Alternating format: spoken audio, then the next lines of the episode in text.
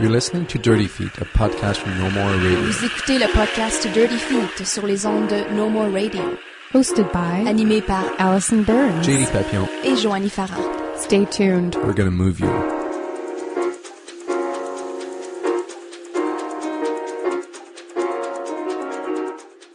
This week on the Dirty Feet podcast, we are celebrating the launch of a brand new dance company, Parts and Labor Dance. This is a choreographic collaboration between David Albert Toth and Emily Gualtieri.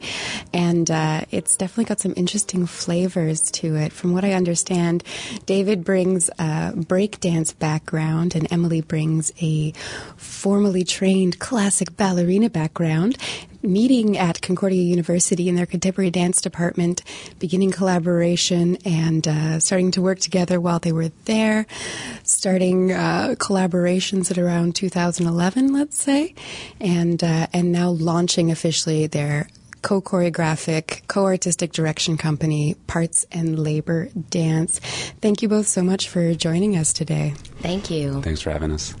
Maybe we can uh, flesh out those bios a little bit. Uh, it was really minimal right there, but let's let's take the time to go to you, David. Let's start with uh, with your background in dance and kind of that evolution from your your hip hop roots to where you are now in kind of the contemporary world, and uh, and how dance and and its meaning has changed for you.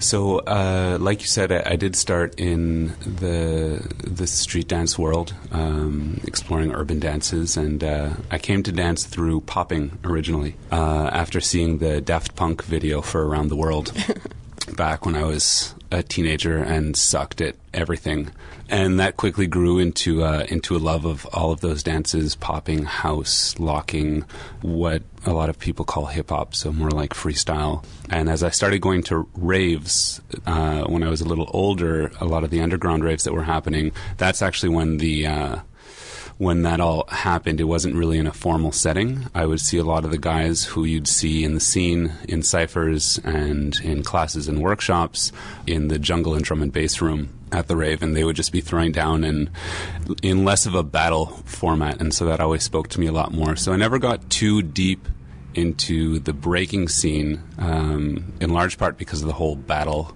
idea. Um, never really connected that much to it, and always connected more to the freeform sharing idea that was happening at these raves at like four in the morning. But loved the technique and loved the sharing of it, and so that pushed me to through the education of it and, and learning those dances.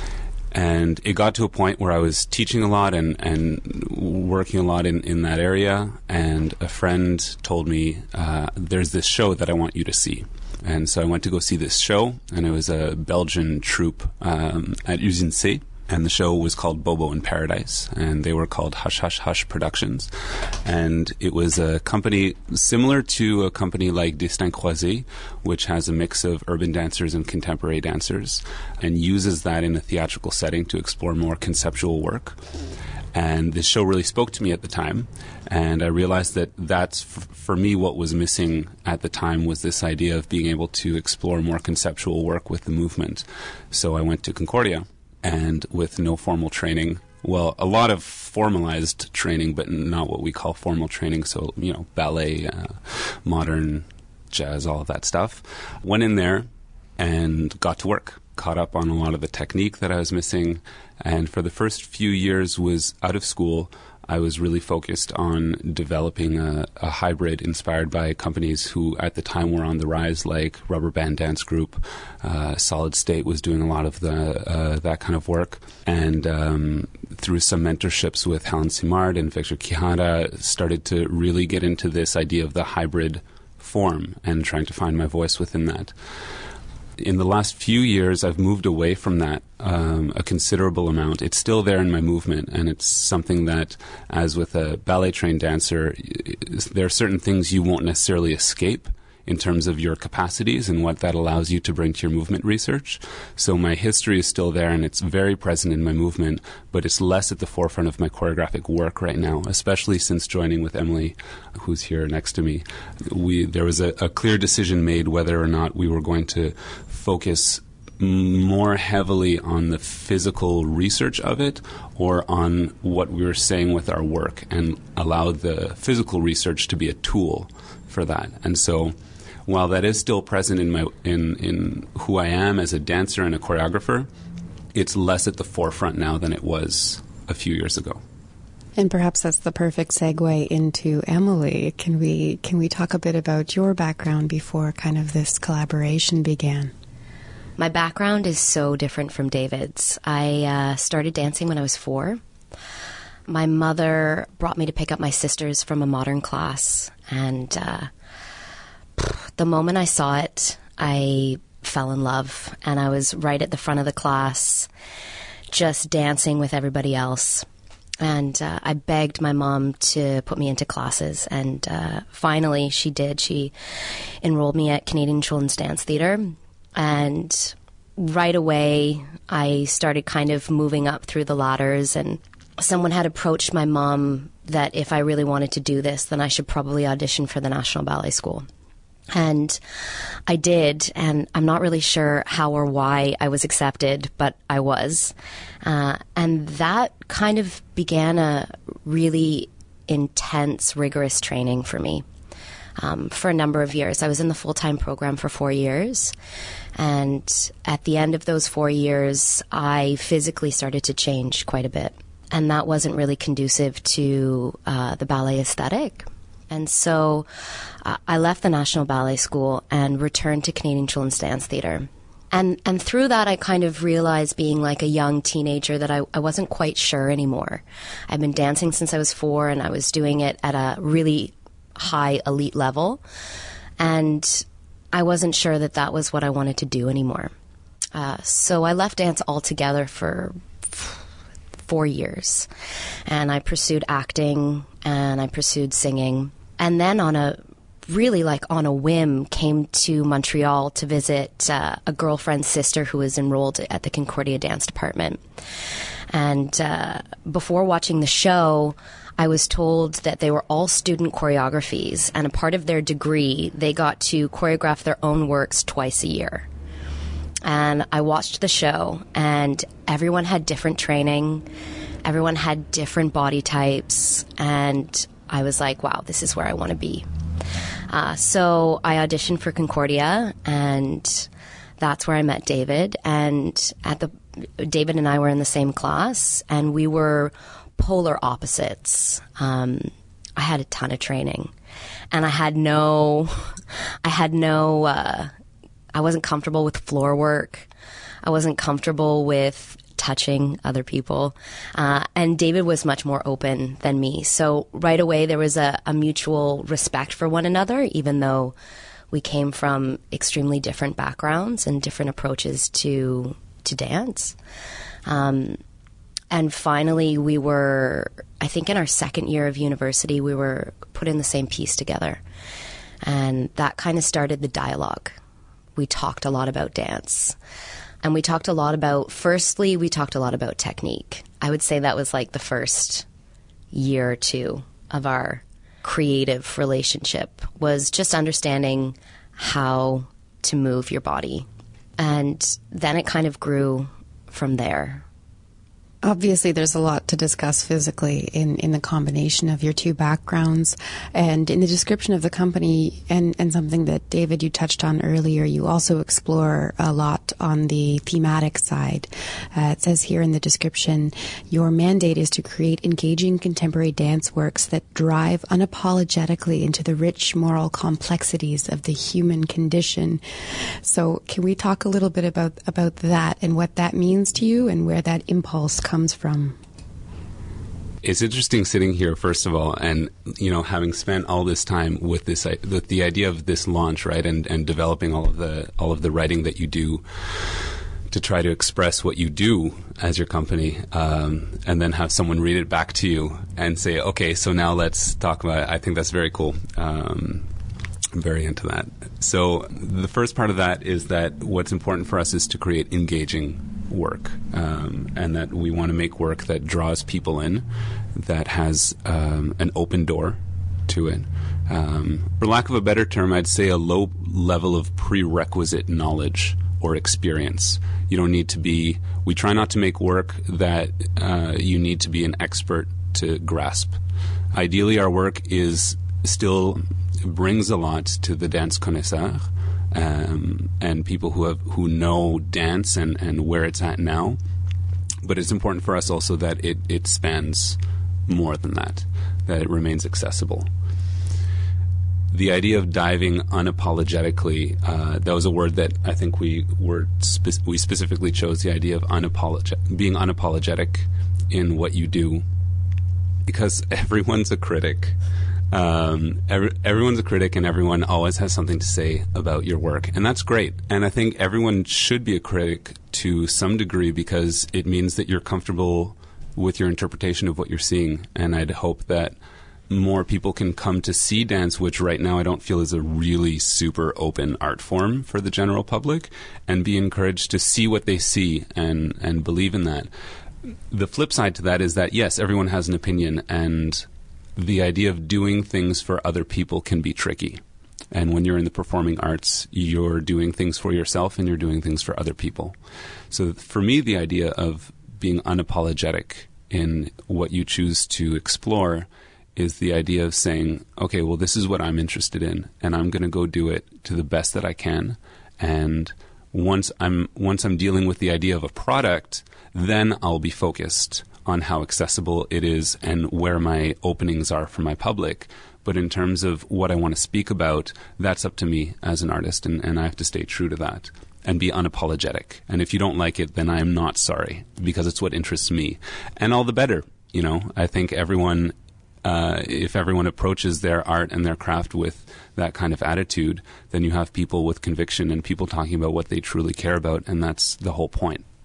So now, what do we talk about? This idea of the human condition can be a, a quite a general term. And to a certain extent, we've chosen to keep it that way because we don't want to only speak about one particular thing, but this idea of the human condition and what it means to be a human and a self conscious being amongst other self conscious beings touches on what really interests us in terms of our conceptual content. And that is how how do we see ourselves and how do we act with others in the world? And how does that all work? So there's a number of things that happen there, but what it really calls into question are the moral implications of what it means to be a person in society.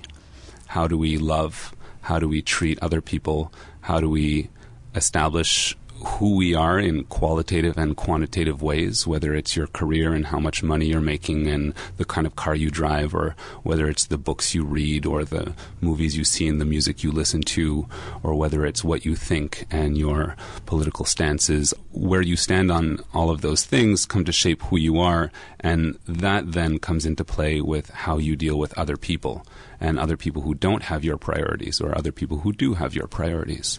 So, this idea of the human condition for me is this idea of being dropped in and having to deal right? Like there's there comes a point in your life where you wake up a bit and you see okay this is what's happening. This is what it's all about.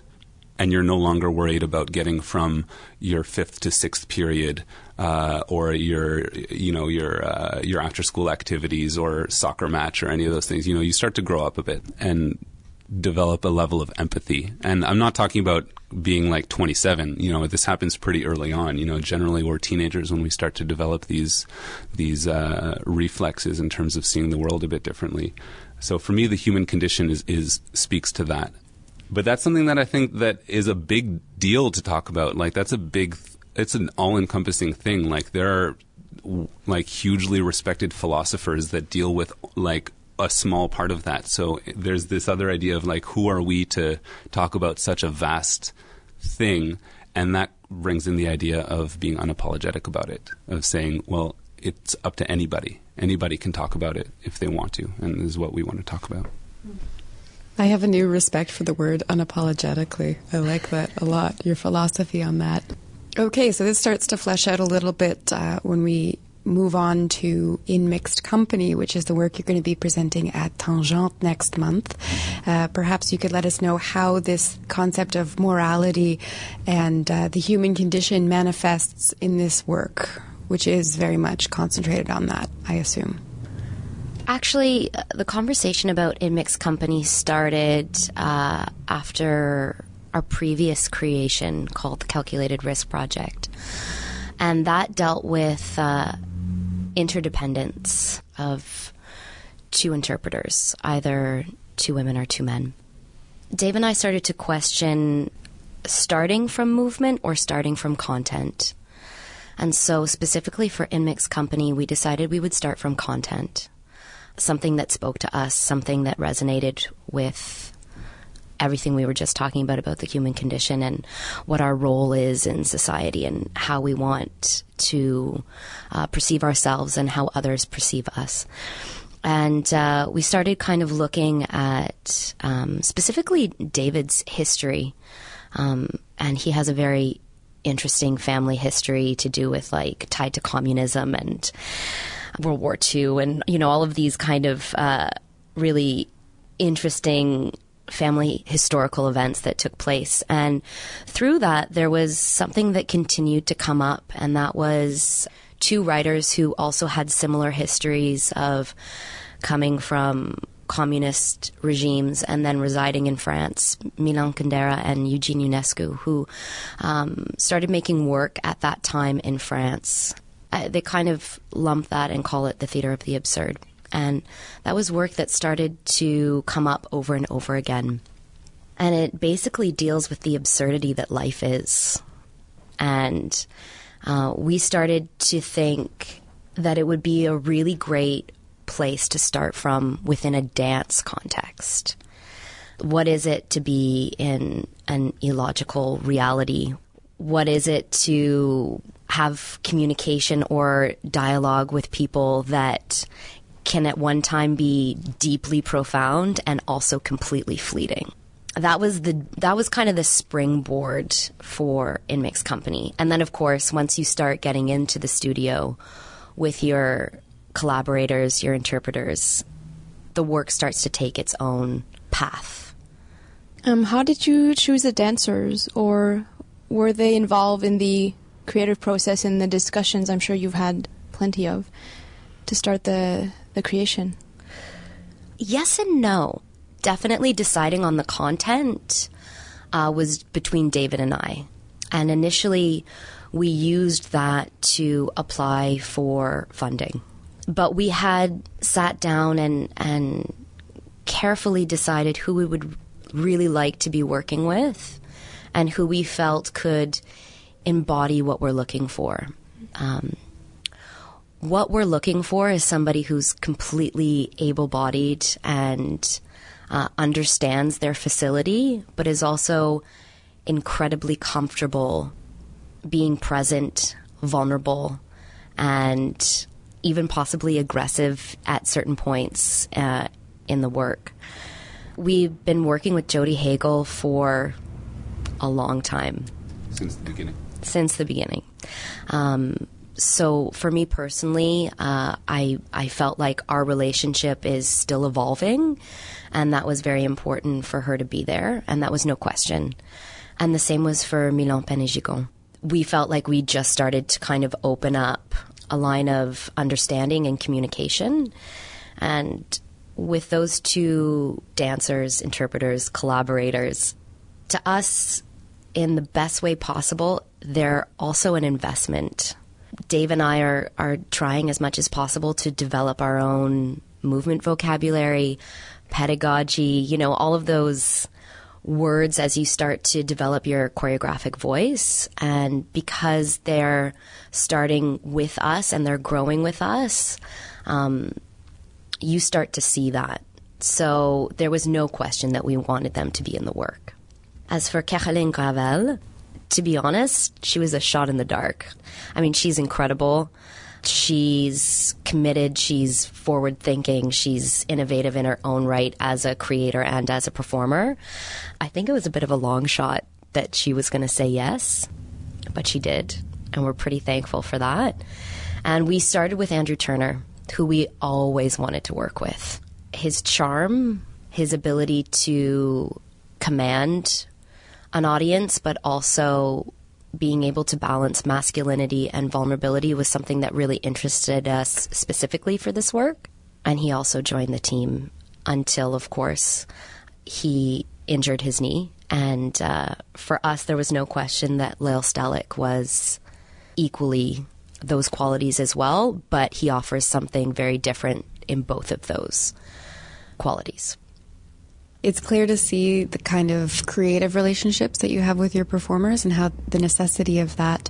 I'm wondering also in terms of physicality, because you have such distinctive trainings and also the theatricality that I understand is in your work.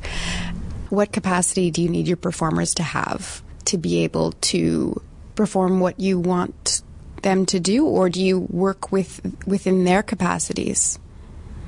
It boils down to a, a number of things that you just mentioned, but all of those are right on the money. The most important thing I think for us to understand comes back to also the kind of content that we're trying to work with, which is understanding that everybody's different. Everybody works in a different way. Everyone has something different to bring to the process. In the same way that Emily and I bring different things to the creative process, so do the people you work with. There's a fundamental factor in how we choose to work with people, and it's the idea that people aren't replaceable. And I think that's something that I would love to see encouraged even more in the milieu. It becomes difficult when you start working in a certain way. You need people and you have, you know, show contracts to respect and things like that. But there's something in the attitude of how you work with people that I think is very important. And I think people need to feel that they're not replaceable and it's not just for how they feel. It's important that as the person offering the opportunity for work that that is a genuine thing that you feel. And i think you can feel that. And for us it's really at the heart of it is that people are not replaceable. So i'll explain. And this comes back to also what you were talking about in terms of the, the theatricality versus the dance training versus how do we kind of make this all happen? Because it all comes down to the people you work with the people you work with will inevitably shape your work. And that's why Emily and I choose to work the way we do and putting a great deal of value towards the what our dancers bring to the process. In terms of what we need from them. There is, as Emily said, a great deal of physical facility and an understanding of their facility, which is the big deciding factor. Someone can have a great deal of facility and not necessarily understand it. So that becomes a, an important turning point in someone's uh, self development, I think, that we hold very important because we challenge it and so the person has to be able to be comfortable with that. Someone like Jody, who we've worked with for a very, very long time, has both a dance and a theater background. So she's able to dive very deeply into the things that we want to work with. Milan Panet-Gigon um, has a huge physical facility. And I think he's at a, a really interesting place right now of self discovery and, and self awareness in terms of how to best use this facility, and he is incredibly generous in the parts of himself that he brings, versus a more formal training in terms of how can I express this emotion or that emotion. He'll go get it within himself. With Caroline, Caroline's role began as a replacement role, and this is an interesting thing that I'd like to touch on this idea of replacement. And when we were looking to replace someone who finally couldn't be in our project because of scheduling, I told Emily that I had a few prerequisites, and the person, like we said, had to have a great facility and understanding of their facility, be able to express themselves almost without limit, and be able to burn the place down. We needed someone who, at the at the snap of a finger, would be able to light a match and burn the place down. Is this the the aggressiveness that you were talking about earlier, like the pot- just the, the no holds barred? It's Okay. like just the let's let you want to burn the place down. Let's burn the place down, man. Let's do it. And and Emily said, "I think I've got your person." So we met Caroline, and within a few minutes of meeting her, I was like, "Of course, of course." It's that gut kind of feeling. And so that that was great because she she brings something very different. We haven't worked with her before ever, and that's very exciting. It's uh, it's building trust from the ground up. It's building an understanding when you come from uh, different schools of thought, literally, and different art practices, and how do you meet in the middle and talk about a common theme? Coming back to the idea of people being replaceable or not, when we cr- got to that the crossing of the bridge when Andrew injured himself, and we had to sit down and, and consider what we were going to do now, it became important that we found someone who wouldn't simply replace Andrew, but would be able to step in and take their own place within the work. And without disrespecting the people who leave, you have to find room to respect the people who join. And you have to give them their place. And sometimes that means discarding material that you held dear before in order to embrace a new presence. And a new presence, especially when you're not dealing with a team of, you know, 36 people, but you're dealing with four people, well, that one person represents 25% of the work. And so that's a big shift. That's a different energy coming in. And I feel very fortunate because we've gotten to work with Lael before and we know him very well from for many many years. So there's already a good deal of trust there, which made the transition more fluid. But it's that it's that idea of embracing the new presence and embracing the new group because the group itself changes. So all these people bring this comfortability or knowledge of themselves to the table physically. They all have great uh, facility and an, an, awareness of their facility. And they're all very generous in that they are willing to open themselves up and bring parts of themselves to the work. And that applies not only from them to us as choreographers, but them to each other, which is equally important. And then that makes it so that we as choreographers have to do the same. We have to be clear in our physical propositions, either what we're teaching or what we're proposing and asking them to generate themselves, as well as what parts of ourselves we're opening up to this process and what do we want to say and how can we be clear about that. And that that's a beautiful mess. It's a beautiful, beautiful mess that you then have to, you know, sort through and organize. And that's for me anyway, that's the process, right? That's the beautiful thing is how do you take all of these things and get everyone on the same page together but the dan- the dancers who were we call dancer collaborators because they really contribute to the creation of the work. And in French, we call it, we're trying to move away from interprète and more towards danseurs et collaborateurs à la création. Really are that they are the performers, the dancers, and they are wholeheartedly collaborators in the creation because of this attitude that we all have towards a, a common idea. Did you want to dance in your piece? No. No. No. No.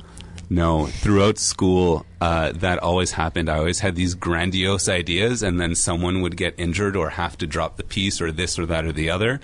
Uh, and inevitably, I would always end up dancing in my own work. Um, and that was something that happened until Emily and I started working together when the focus became on the collaborative creation. And for this piece, it was again kind of the running joke when we when we needed recently to find a, a new fourth dancer.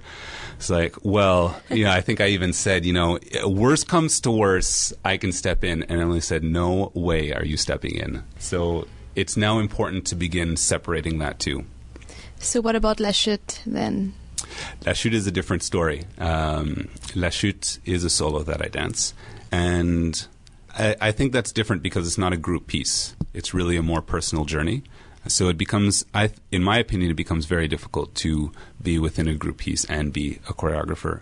Um, and if you're working as two choreographers and one of them is in the piece and one of them is out, then one person is always forced to, in some instances, be on the dancer team and on other times be on the choreographer team.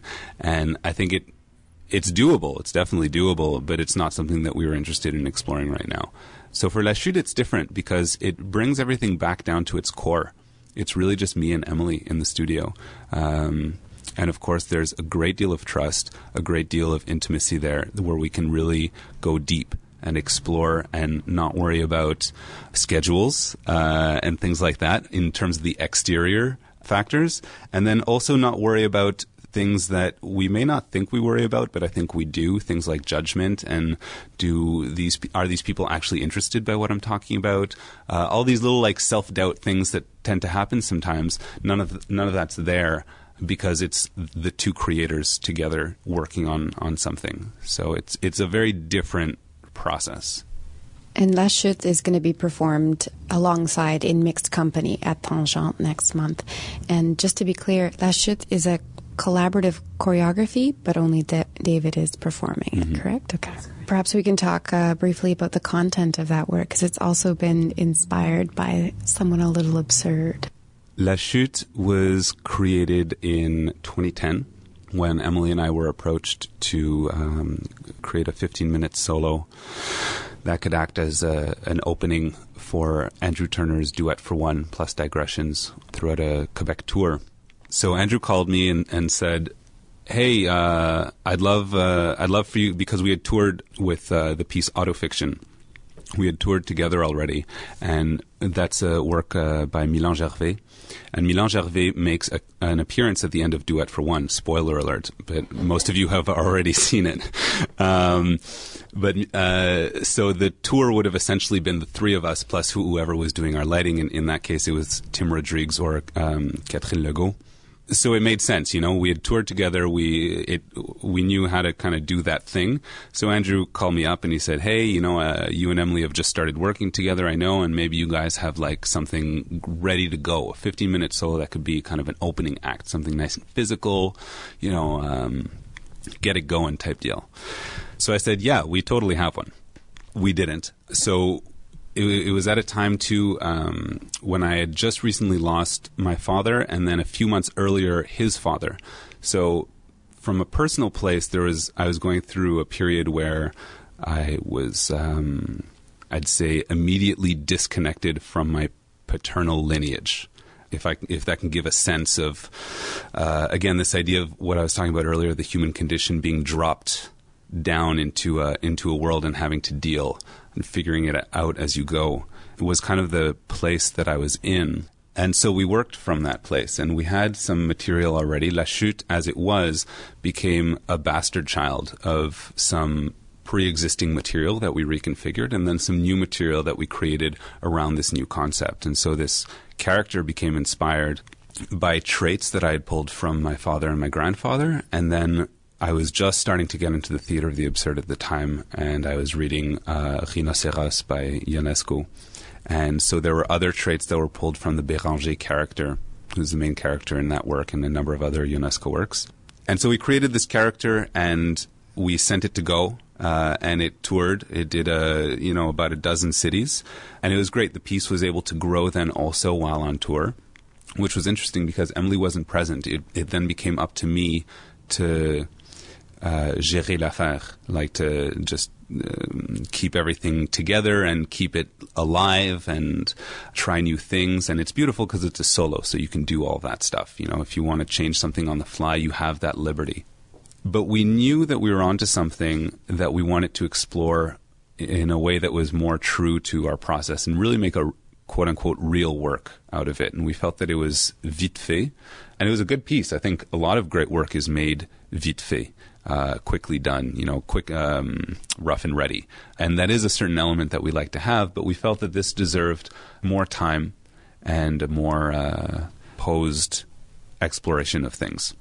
So the work uh, it pulls from uh, officially we say it pulls from Rhinocéros, um, not from you know the personal side of things, because in terms of the theatricality and all of that, it does pull a lot from the theater of the absurd and from what this character goes through.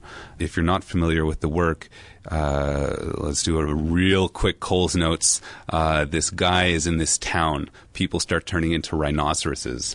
It's crazy. People are objecting and saying it's horrible and this shouldn't happen and we should chase them all out and yada yada yada. But more and more people become kind of infected and become rhinoceroses, and the the underlying parallel is. Um, is political thought and political allegiance to things that are uh, should have no bearing. But but as more and more people fall into the the discourse, then more and more people start thinking that okay, well, this is a legitimate way of of acting or being.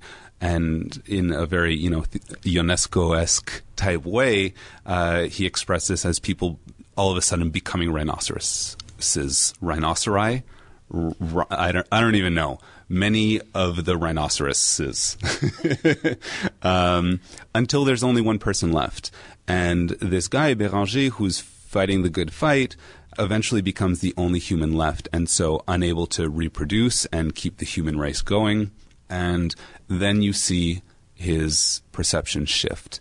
And the the big kind of monologue explores this shift that happens within him when he begins to change from seeing them as these hideous ugly beasts that are destroying everything to seeing the beauty in them and the beauty in their tough gray skin and their horn. And he tries and he tries and he tries to become a rhinoceros and can't and so it's this it's this shift that happens that it becomes really interesting this conviction that he has the whole time that then at the very end when he's faced alone with his convictions face to face with everybody else who holds a different conviction who's now a rhinoceros um, what that does to him and how that begins to change. And so it became interesting to look at how ephemeral essentially this idea of self identity is because it is literally what makes us who we are and it's our convictions and it's what we project into the world.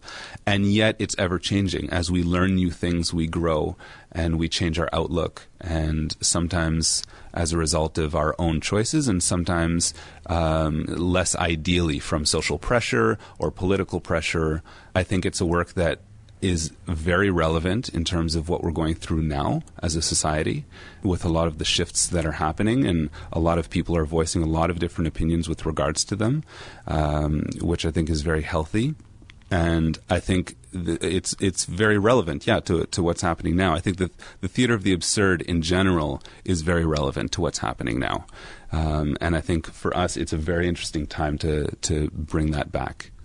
I just want to be clear, though, that uh, the piece has nothing to do with rhinoceroses. I mean, the things that Dave has been talking about, I mean, that's just inspiration. What you choose to do with that has mm-hmm. nothing to do with, uh, it's not about replicating things that have happened in the theater of the absurd. It's more like, how do those things resonate in you? And then from your imagination, what do you then propose? Mm-hmm. Um, so I feel like La Chute is actually starting at the end of that, which is like, what's left? Who are you when there's nothing around? When you're not around others, like, what what are your dark obsessions? Like, what are the things that you question? What are the things that you're searching for? Those I think are are are more interesting to me than the individual versus the rest of society but you need to have that kind of you almost need to have that backstory to be able to know where to start you know the same way that dave's like we drop in. So that's kind of like things that we're explaining. That's our research. That's what we do you know behind the scenes before we get to rehearsal. Uh, and then things things start from there once we are in the studio. And they don't necessarily stay that way. Because we're still in dance we need to start developing what those things look like in the body. Then that also changes how we then craft and how we look at that. And so, for example, if um, you know Dave's just throwing paper airplanes into the air, well, what does that have to do with identity? Maybe nothing.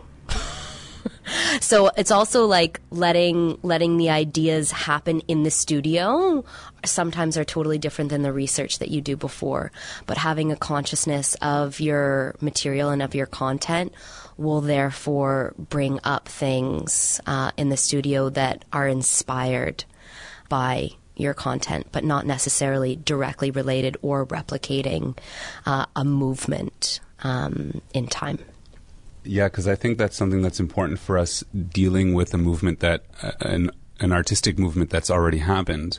We're not trying to recreate the theater of the absurd, nor are we trying to put uh, Kundera's novels on a stage. I think the real idea exactly. is to take these themes and try to embody them as deeply as possible and, and digest them and let it fill your mind and your heart and all of the things that make you create work, and then go into the studio with that feeling and create new work from there. And create something that's our own. Yeah.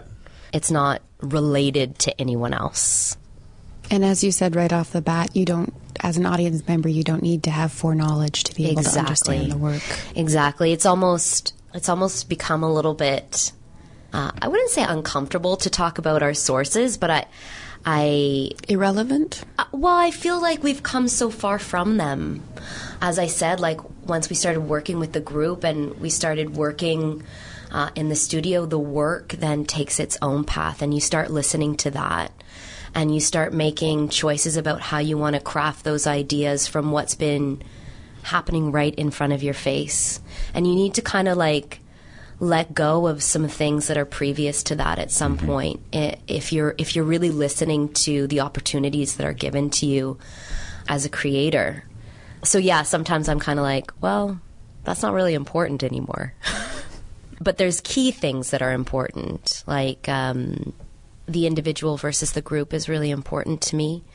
Opposition is is very important in our work. Uh, we talk about two words for in mixed company, which are dissonance and desire, and then for La Chute, it's really about f- the ephemeral search for one's identity, and those are still broad things, but. Um, they're they're at least a little bit looser and more up for interpretation. Something that Dave and I talked about last night is that for me as a choreographer, it's really important for it to be loose enough that people can have their own imagination when watching dance. Like it, they don't have to be like, okay, yeah, I see the rhinoceros coming down the stage. Oh, that's at the point where this is going to happen. I don't. I want people to go on their own journey with it, and if it's clear enough for us on the outside to be able to make those decisions and it's clear enough for the performers to have their intention, then it shouldn't matter if our ideas are seen the way that we want them to, but that they're just seen and understood in a way for the audience to receive something and make their own conclusions about what they're experiencing. Because we try to keep in mind that we create work from our own personal place, but the audience will come in with their own baggage. And it's important for us to leave room for that and not to spell everything out in terms of what we're trying to say, but say it in a way that, like Emily said, is clear for us, but allows them uh, the room to create their own reading. And that oftentimes is way more interesting. what they come in with and some of the feedback you get oftentimes is a lot more interesting than than getting oh, I really got what you were saying, and it was really, really clear. It's always way more interesting for me to hear, I saw this, I felt this, when it has even less to do with what you're dealing with to an extent.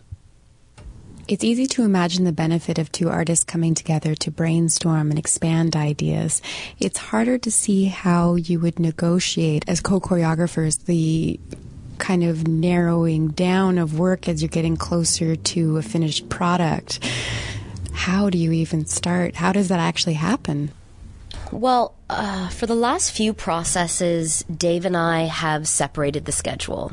So uh, Dave will work half the week with the dancers on whatever he whatever he's inspired to create, and the other half of that week I will do the same with the with the same group of dancers.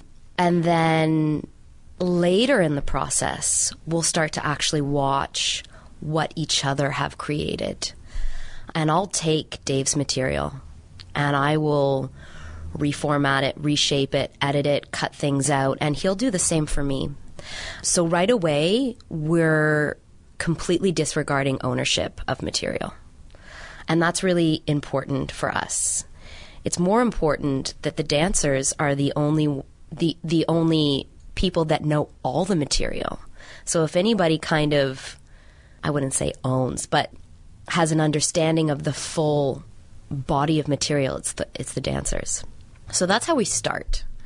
Then to decide and negotiate because we've gotten rid of ownership of material, it's a lot easier to be like, no, this has its place. Even if it's my baby and I've let go of my babies. You know, like it's it has nothing to do then with like one person needs to say something. It really does become about what's best for the work. That also being said, we work with people on the outside. So Janelle Chignon comes in, as well as Hannah DeRosio, and they also give their input. So there's a lot of discussion and cooperation going on on the inside and on the outside.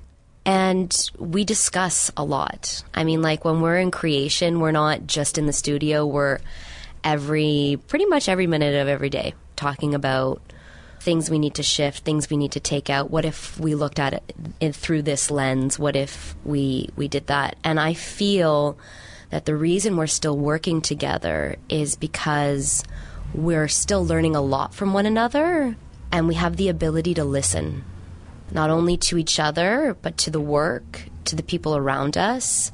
And I don't think that we feel uncomfortable sticking to our intuition, our instincts, and our gut at the end of the day. But that we're making educational decisions on on the creation and thus the product of what the piece becomes. Now, this structure must have changed at least slightly when it came to David's solo, La Chute, in which case, would your role, Emily, have been a little bit more of adjusting what he was doing as opposed to creating on David? Yeah, that's a that, La Chute is a is is a good one to touch on because um, Dave brings a lot to the table because he has the direct knowledge of the content that we're dealing with. And what he gives me is he gives me that knowledge and he really puts it in his body. And my job is to craft all the scenes and and and make sure that the flow is just. But for La Chute, I would say more than anything, uh, I allow Dave to be the I allow Dave to be the dancer and I I do take more of a, a choreographic role, in particular for for where we're at with this solo right now. But Dave gives me all of the he gives me all of the material to work with. It's an interesting balance because I think at times there's a role which is more of me being a choreographer dancer and needing Emily in as a rehearsal director. And then other times when it's quite the opposite, and like Emily was saying, I need to focus on being a dancer and a creator from within. And I need to give that responsibility over to Emily so that she can craft from the outside. But it still remains a dialogue in terms, uh, like like you were saying, you know, when we get to closer to the end of the process, it still needs to be a dialogue in terms of things feeling a certain way from the inside versus the outside. So there, for me, there's a, there's a balance happening between my job as um, a dancer and what I need to have to really bring forth that product. If there are things missing on the inside, or if I don't feel that a certain thing is right on the inside, that needs to be expressed. And then also being able to speak with Emily about it on the outside when I'm not dancing, when we're just speaking about it, looking over footage, talking about the the progression of the piece, all of that stuff it's a complex process that doesn't. It's not very cleanly cut. You know, it's always in a gray zone, which is nice. You just get these nice, like, varying shades of gray. About 50, 50 shades of gray. Do you find that since you graduated to now that you're starting your company, do you find that this time frame is kind of mandatory for artists and dancers coming out of schools to figure out what they want to do, who they are as dancers before going into the creation of a company and having to deal with everything that goes with it the administration how to pay the dancers when to dance uh, i mean when to perform how how do you perform grant application and all that? Because now it seems that you're very it's very clear what you say. It's very your intentions are so clear. Your opportunities are really blossoming. I think that i feel like you were smart in your uh, parcours hmm. to start your company now rather than when right you graduated yeah which a well, lot of people seem to do. Well, we did do the thing that everyone does when you're fresh out of school and you start a collective. Um, we were a part of many collectives. but I, I think that's important. I think it's it's the thing you. It depends what you want to go towards. If you want to go towards creation, then I think it's a great idea. It teaches you to work with people. It teaches you a bunch of skill sets that you're not learning yet in school be- simply because you're not working within the real world. You're not working with uh, contracts and, you know, like just all, all the things that kind of can't fail in a sense, right? Like school still has to be that, that supportive environment where you're allowed to fail and you're allowed to try things. so if you want to go in that direction, then yeah, I think it's great. Uh, I think we both left school hitting the ground running, um, and we just tried to get our work out there. We tried to get ourselves out there. That's the only way to do it, really. And then you're still going to fail. You're still going to make a bunch of mistakes, and then you slowly get better at it. With regards to having a, a, clear mandate and, and writing more clearly about our ideas, I think that also takes practice and that takes failing. I, I know that when we were in school or fresh out of school and we were face to face with this big wall of what it is to be in front of a professional career in the arts where things aren't very clearly laid out for you, I know a lot of people feel like, oh, well, you know, I wish that we could have had more grant writing uh, lessons in school or administration classes or learn how to balance a budget and all that stuff. And I think that's all very valid. But I still think that now, a few years in, and I can only speak for where we're at, which isn't incredibly far either. Um, we're still kind of at the beginning we're seeing now that it, it's such a subjective process to write a grant application, to write about yourself, to figure out what you want to say, what, and then how are you going to say it, that I feel like it's really something that you can only do best by just diving in. Unapologetically. Unapologetically. um, but it's kind of like I, I, don't know. I, I'm I'm also a DJ and I'm just starting to get into music and I see a lot of the same stuff with a lot of these like there are a lot of DJ schools coming out. These like schools that will teach you how to DJ and stuff, and I think they're really cool. But you hear a lot of the same things from a lot of the guys who have been around since before these things existed, which is that look, it's all fine and good, but at the end of the day, you're going to have to get out there. You're going to have to get out there and play a stage. You're going to have to get out there and play a crowd. And you're going to have to sharpen your teeth and gain your knowledge that way. So at the end of the day, I think it's important to, once you're out of there, like I said, hit, hit the ground running and just do, just do, do, do. Um, because that's really how you know you get somewhere. You said you had liked our site. Well, you should have seen our last site. Our last site sucked. Uh, okay, I got okay, no, no, no. But I, it didn't suck. But I mean, we got a lot of notes for it. Um, simple things that we thought were great. That you know, so you learn and you grow. And it, when you see people in a certain way, it never happens just like that. There's always so much work that goes into it that you don't see. Uh, years, years of work. Because it's through those years that you start defining, defining what you want and, and how you want to say it. I mean, what your choreographic voice is, what your aesthetic is. And I think that it is constantly changing. And there's i don't think that we we deny that you know? Like maybe in a few years we'll be at a completely different place and we'll redo the you know we'll redo the website again and it will you know be a gray background or a black background. Like i think it's representing where you are at now in your path and respecting that you still have a long way to go but you've also come a long way as well and that website, of course, is parts and labor dance with an S dot com. And uh, that brings me to the question how did you come up with that name for your company, Parts and Labor? Where did that come from? My sister, who works in advertising, came up to Montreal, and uh, the three of us kind of sat down for a, a brainstorming session. And oddly enough, Dave David was really not in, interested in having a brainstorm session about kind of like naming the company. But after about 15 minutes, we started talking about our work and and how we feel about our work. And we often work with opposites dissonance desire tenderness threat. So things that are opposite from each other. So we knew we wanted to have two parts to describe our company and uh, the first thing we came up with was actually bricks and mortar, like how things kind of come together. And I, I can't remember if it was David or my sister who was like, well, what about parts and labor? I think I came up with bricks and mortar, and the three of us very quickly and collectively agreed that it sucked.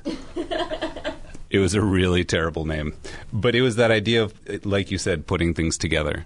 And then the next one on that followed that, and again, kind of this idea of, you know, go through the process, like make your mistakes because your mistakes will lead you to what you want to have. Uh, we had to have that really terrible name of. No offense if anyone's called bricks and mortar out there. Uh, it's a really cool name. It just didn't work for us, but it brought us to the name that we have now, which is parts and labor. So parts and labor to me um, speaks to the process. Uh, which is something that I feel defines us is our process. The fact that we're two co- we're co-artistic directors, and also that we're co-choreographers. That we're not a choreographer and a dancer in the company. It's a it's a relatively unique pairing, and so parts and labor. Yeah, for me, it, it's this idea that you know when when you bring something into a mechanic, uh, what you're really paying for is the parts and labor the pieces that make up the thing and the work that it takes to put those pieces together into a unified whole that you don't necessarily see. Um, what you see is the finished product, and what is important is that it runs smoothly and that this, that, and the other but what you're actually paying for, the work that happens behind the scenes that you are not privy to, ideally, is this idea of the process that goes into it. What's needed to make this thing, whether it's a tailored jacket or whether it's a well-running motorcycle. And so that that became interesting to us because we're making work like everyone else is making work, and so we wanted we wanted to somehow bring something out that had more of an emphasis on what makes us special, and that became our process. That brings me to another point, if you don't mind me saying so, that is uh, related to the uniqueness of your partnership in that you are also in a romantic relationship. Mm-hmm. And uh, I'm curious how that affects what the, if there are benefits, if there are downfalls into your creative uh, work together. Mm-hmm. Um, there are both. There are definitely both. I think it becomes. It, well, I'll start with the bad and then end on the good. How's that? Um, because we're in a romantic relationship and creating work together, it means that you become oversaturated sometimes. And so you have to be careful about that because it's important that, um, I mean, we get along really well. So it's not a huge problem either. I think it'd be a lot worse if we were one of those couples who's like always bickering at each other and like always on each other's case. And then that, you know, came into the process and we were always like, you know, undercutting each other. Um, that could probably be a real nightmare. And really uh, awkward for the dancers. And really awkward for the dancers. So fortunately, and I think maybe being friends for so long before we were in a, like we started working together as friends first and then the romantic relationship happened later and i will stress not as a result of um, but um, I think that that actually let us have this this groundwork for how we were working together already and what interested us. And so the romantic relationship was able to happen kind of on its own what it has brought is, of course, this idea that we have an intimate relationship with each other. The the lines of communication are very open. Um, we can speak to each other very frankly, and we don't have to schedule that kind of stuff. We don't have to worry about being very open and honest with one another because it's something that's already important within our relationship. So it gives us a lot of tools to be a good working pair as well. It becomes important to separate that um, especially, I think when you're in the home, if, if anyone's listening who is in a romantic relationship and a working relationship, I think they'd agree. And if they haven't learned it yet, then I hope that maybe I can share a bit of experience and knowledge um, to help. But I think it becomes very important to separate those things. And whatever you're dealing with in the home doesn't have a place in the studio, and whatever you're dealing with in the studio, it doesn't have a place in the home. Of course, if your home is also a home office, uh, then it, it, you know, you have to schedule. You have to schedule a little, and and there are times when you need to not talk about work. And if you're in the studio and it's like, oh, I forgot to ask you that thing that I need you to do for me because, you know, rent is due or whatever it is, eh, the studio is not the place, right? The studio is the place to work. So I think it definitely has its benefits in terms of the intimacy it brings and the comfortability that two creators can have with one another because I think communication is key. I think it's really the most important thing. And if two people are on a choreographic team, especially when working with a number of other people in the open way that we want to work with them, which is a lot of sharing, not a lot of individual control per person. Everyone's really sharing in on the work, all this stuff. There are a lot of cooks in the kitchen. So communication becomes very, very important. And it's important even more so between Emily and myself that that communication is clear before we come into the studio so that we're on the same page. We're talking about the same things and we're not butting heads about things that we haven't bothered to address outside of the studio. Yeah, that was good. If I may take a moment to be uh, extraordinarily self-serving and uh, and bring the discussion round to Bouge d'ici a little bit, mm-hmm. because you both have uh, heavy interaction with uh, this little emerging dance festival, uh, which I, I do have a hand in in producing every. Um, every January, you and getting not so little. That's true. We're coming up on our fifth anniversary, which is really thrilling for us. Yay! Um, so you've participated as co-choreographers, uh, submitting work to the Common Space Showcase to be reworked with the help of a mentor, and then later came back to help mentor other artists going through the uh, the showcase reworking process. I'm wondering if you could just speak briefly to what that experience was like for you, both on the inside and being a mentor as well.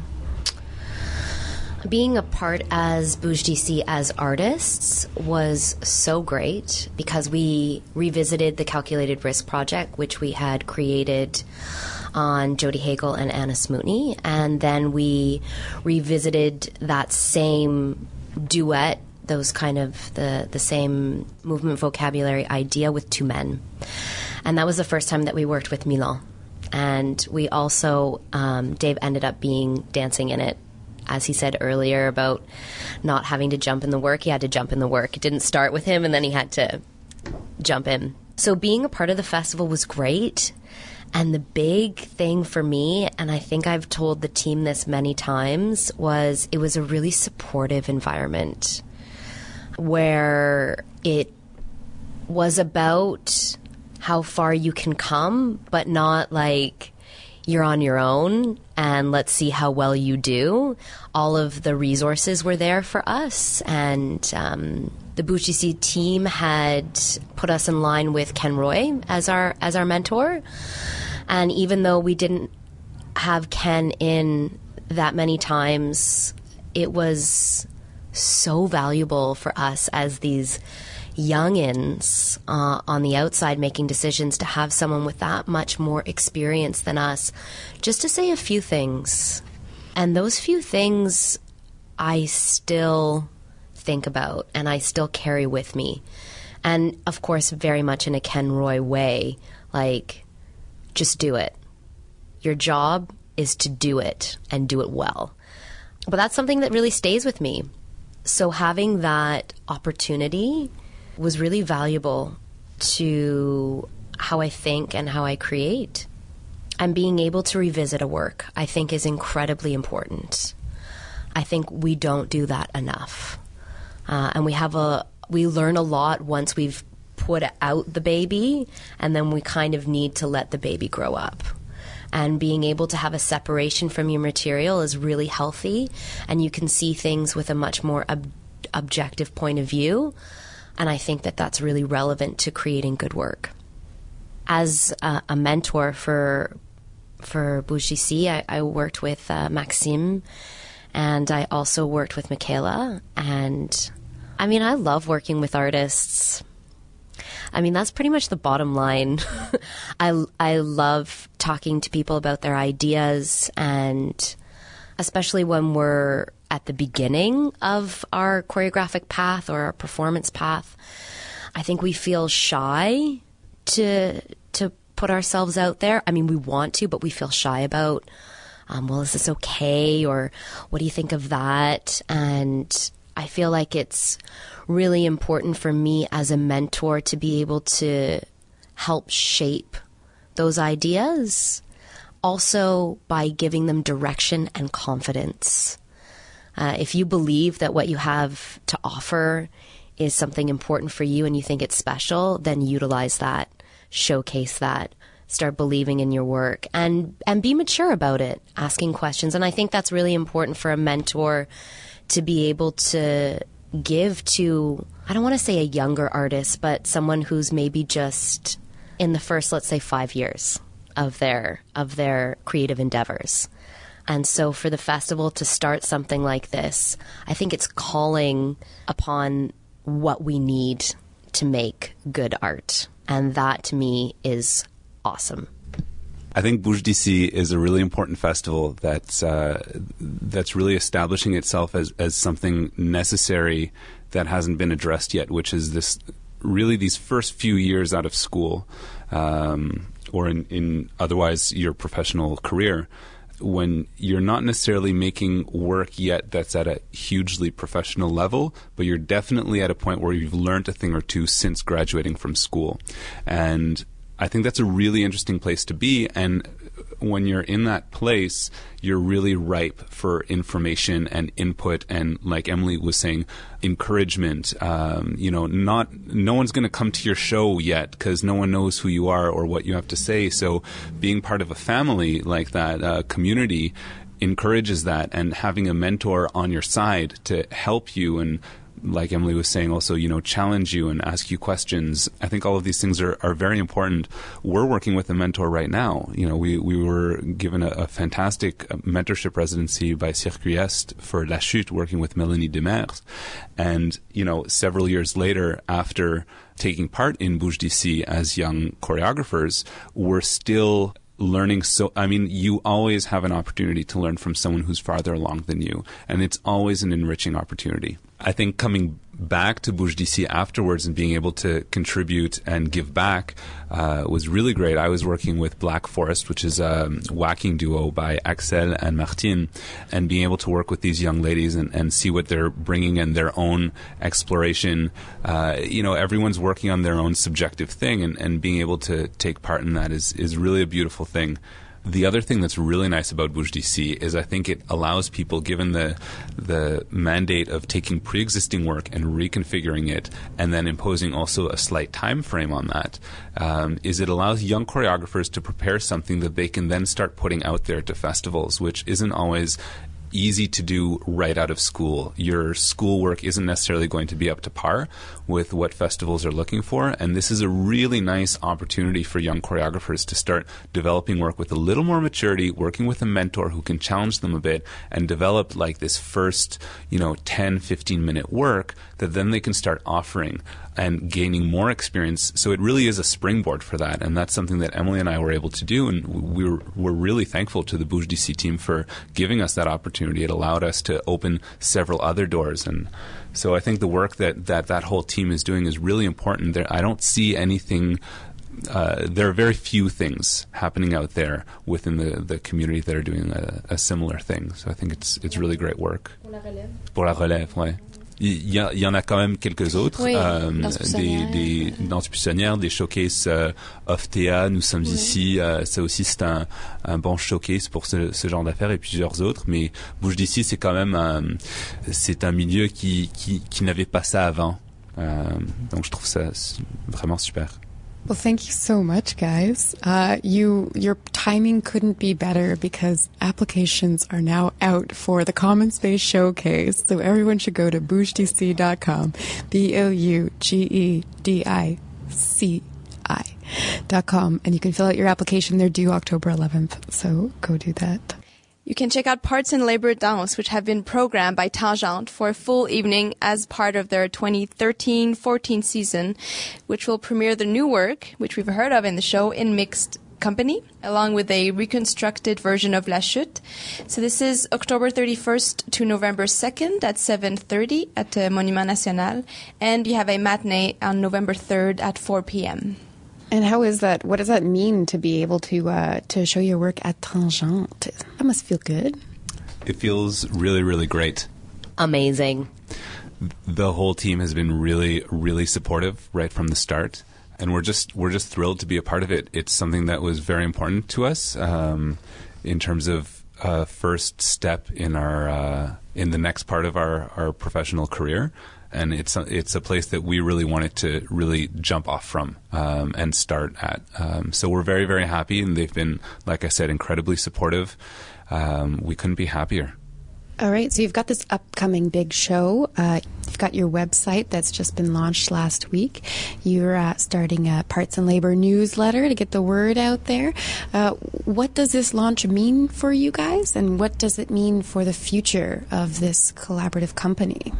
In the same respect that uh, we were talking just earlier about Bouge d'ici and about the opportunity to create work that young choreographers can then begin putting out there, for us, this is a similar idea where we're focused on creating our first work of this length, which is, you know, in the 45, 50 minute range.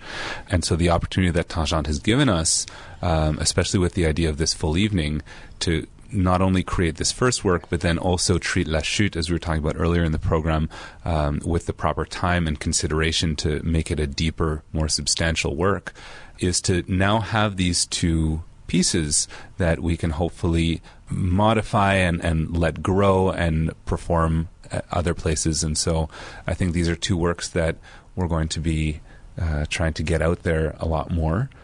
So, with the launch of Parts and Labor Danse, it's basically putting our voice out there as a team. Uh, Dave and I work independent of one another. We both do other things outside of working together as creators and choreographers, but we want to take this opportunity with the two new works that are going to be a part of the full evening at Tangente to put the word out about uh, our company together and the future that that may hold, which we're hoping will be many, many years to come. And of course, we're hoping that um, both of the pieces will have an opportunity to be shown again and in, in different places in, in Canada and the world um, eventually. But more than anything, we want to put Parts and Labor Danse out into the world, not just David and Emily. That's what's really important for us about the launch. And uh, of course, there's all sorts of things that you can check out that are associated with things we put out, like our newsletter. Of course, we have Facebook, Instagram, all the social media things that are up to date, where we are going to be posting videos, teasers, photos, anything to kind of be able to have a lens into our process and what we are able to show to people outside, not just the product and coming to the show. Um, we're also doing an Indiegogo campaign to raise just a little bit more money to kind of complete the process uh, of this huge show that's going to take place at Tangente. We're employing a lot of people, and we just need a little bit more help. Is there any insider information that you guys can give us on uh, the future of Parts and Labor Danse? After this huge creative endeavor, which we've shared with a lot of collaborators, um, Dave and I have decided to then again focus inside. So we just got a residency in Berlin just for the two of us for an entire month to live and work in a gallery space to be able to just have a creative exchange between the two of us. And we couldn't be more thankful for that opportunity. That sounds incredible. Wow. Just before we say goodbye, could you introduce the music that we're going to play that's going to be used in your upcoming show at Tangente? Yeah, sure. Here's a, a, little composition that I'm currently working on called Noah that will have its place at some point in our show. Great. Thank you both so much for coming in. We've been speaking with uh, David Albert Toth and Emily Gualtieri from Parts and Labor Danse, and congratulations on the launch of your company. Thank you so much. Thank you so much for having us. Thank you for having us.